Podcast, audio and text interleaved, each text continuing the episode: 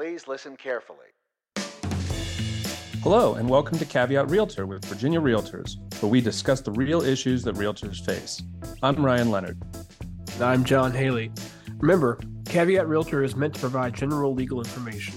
The information, forms, and laws referenced in this episode are accurate as of the date this episode is first released. Nothing we discuss should be considered as legal representation or legal advice. Hey, Ryan. Hey, John. How's it going? Doing pretty well. How are you doing?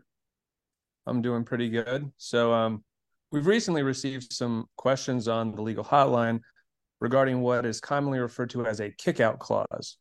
So, today we're going to discuss the basics of what a kickout clause is and when utilizing a kickout clause might be in the best interest of your client. So, a kickout clause is just a term to describe a contingency that's included with an offer to purchase. In the initial stages of a real estate transaction, specifically when offers and counteroffers are being exchanged, including a kickout clause with the offer allows a buyer to submit an offer that is contingent on some other event happening. Meanwhile, the seller can accept the offer, and even though the offer has been accepted, the seller may continue to market their property. So, including a kickout clause with an offer allows the prospective buyer more time to, to, fulfill whatever contingencies are necessary, such as gathering sufficient finances, to allow them to proceed with the deal. And it also allows the seller more time to see if they might receive other better offers. If the seller receives another offer for the same property from a different prospective buyer, the seller must notify the original prospective buyer. The original prospective buyer then has a predetermined period of time such as, for example, 48 hours, to fulfill the contingencies of the kickout clause. If the original prospective buyer is unable to fulfill the necessary contingencies within the agreed upon period of time, the original offer will be kicked out or canceled, allowing the seller to proceed with the new buyer. So, when would the use of a kickout clause be beneficial? Well, let's say, for example, that you're representing buyers and you find them their dream home. Now, both you and the buyers want to get an offer in as quickly as possible.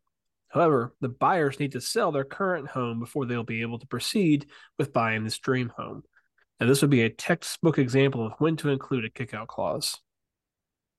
Including a kickout clause will allow your buyers to get their offer into the seller, but with the contingency that their current home must sell first. This helps protect your buyers from getting locked into a contract that they won't be able to afford in the absence of selling their current home. In general, the seller in this scenario is benefited as well.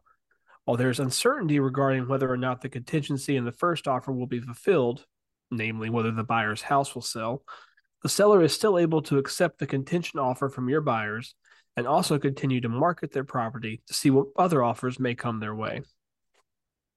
Remember, if you're involved in a transaction in which you receive an offer with a kickout clause, or submitting such a contingent offer would be beneficial to your client, Make sure the notice period is specific and clarify any ambiguities in advance and in writing. For example, if the notice period is 48 hours, specify the conditions under which the time begins to elapse, whether weekends and holidays are included in the time frame, and any other variables you may find pertinent. Being as specific as possible will help avoid disputes later on. Caveat Realtor is a weekly podcast with episodes released every Tuesday. Our podcast is available for streaming through iTunes, Spotify, and Google Play.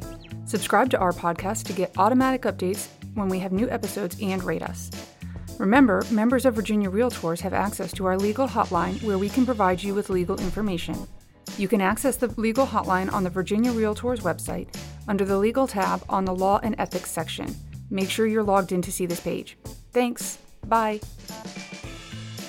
Although the members of this podcast are attorneys, the legal information in this program is not a substitute for personalized legal advice from an attorney licensed to practice in your jurisdiction. The information provided by Virginia Realtors is general reference work as a public service and does not constitute solicitation or provision of legal advice. We provide this general legal information on an as is basis. We make no warranties and disclaim liability for damages resulting from its use. Legal advice must be tailored to the specific circumstances of each case, and laws are constantly changing.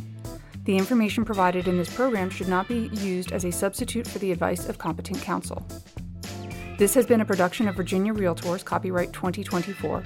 This podcast features the song Please Listen Carefully by Jahzzar, available under a Creative Commons Attribution Share Alike license.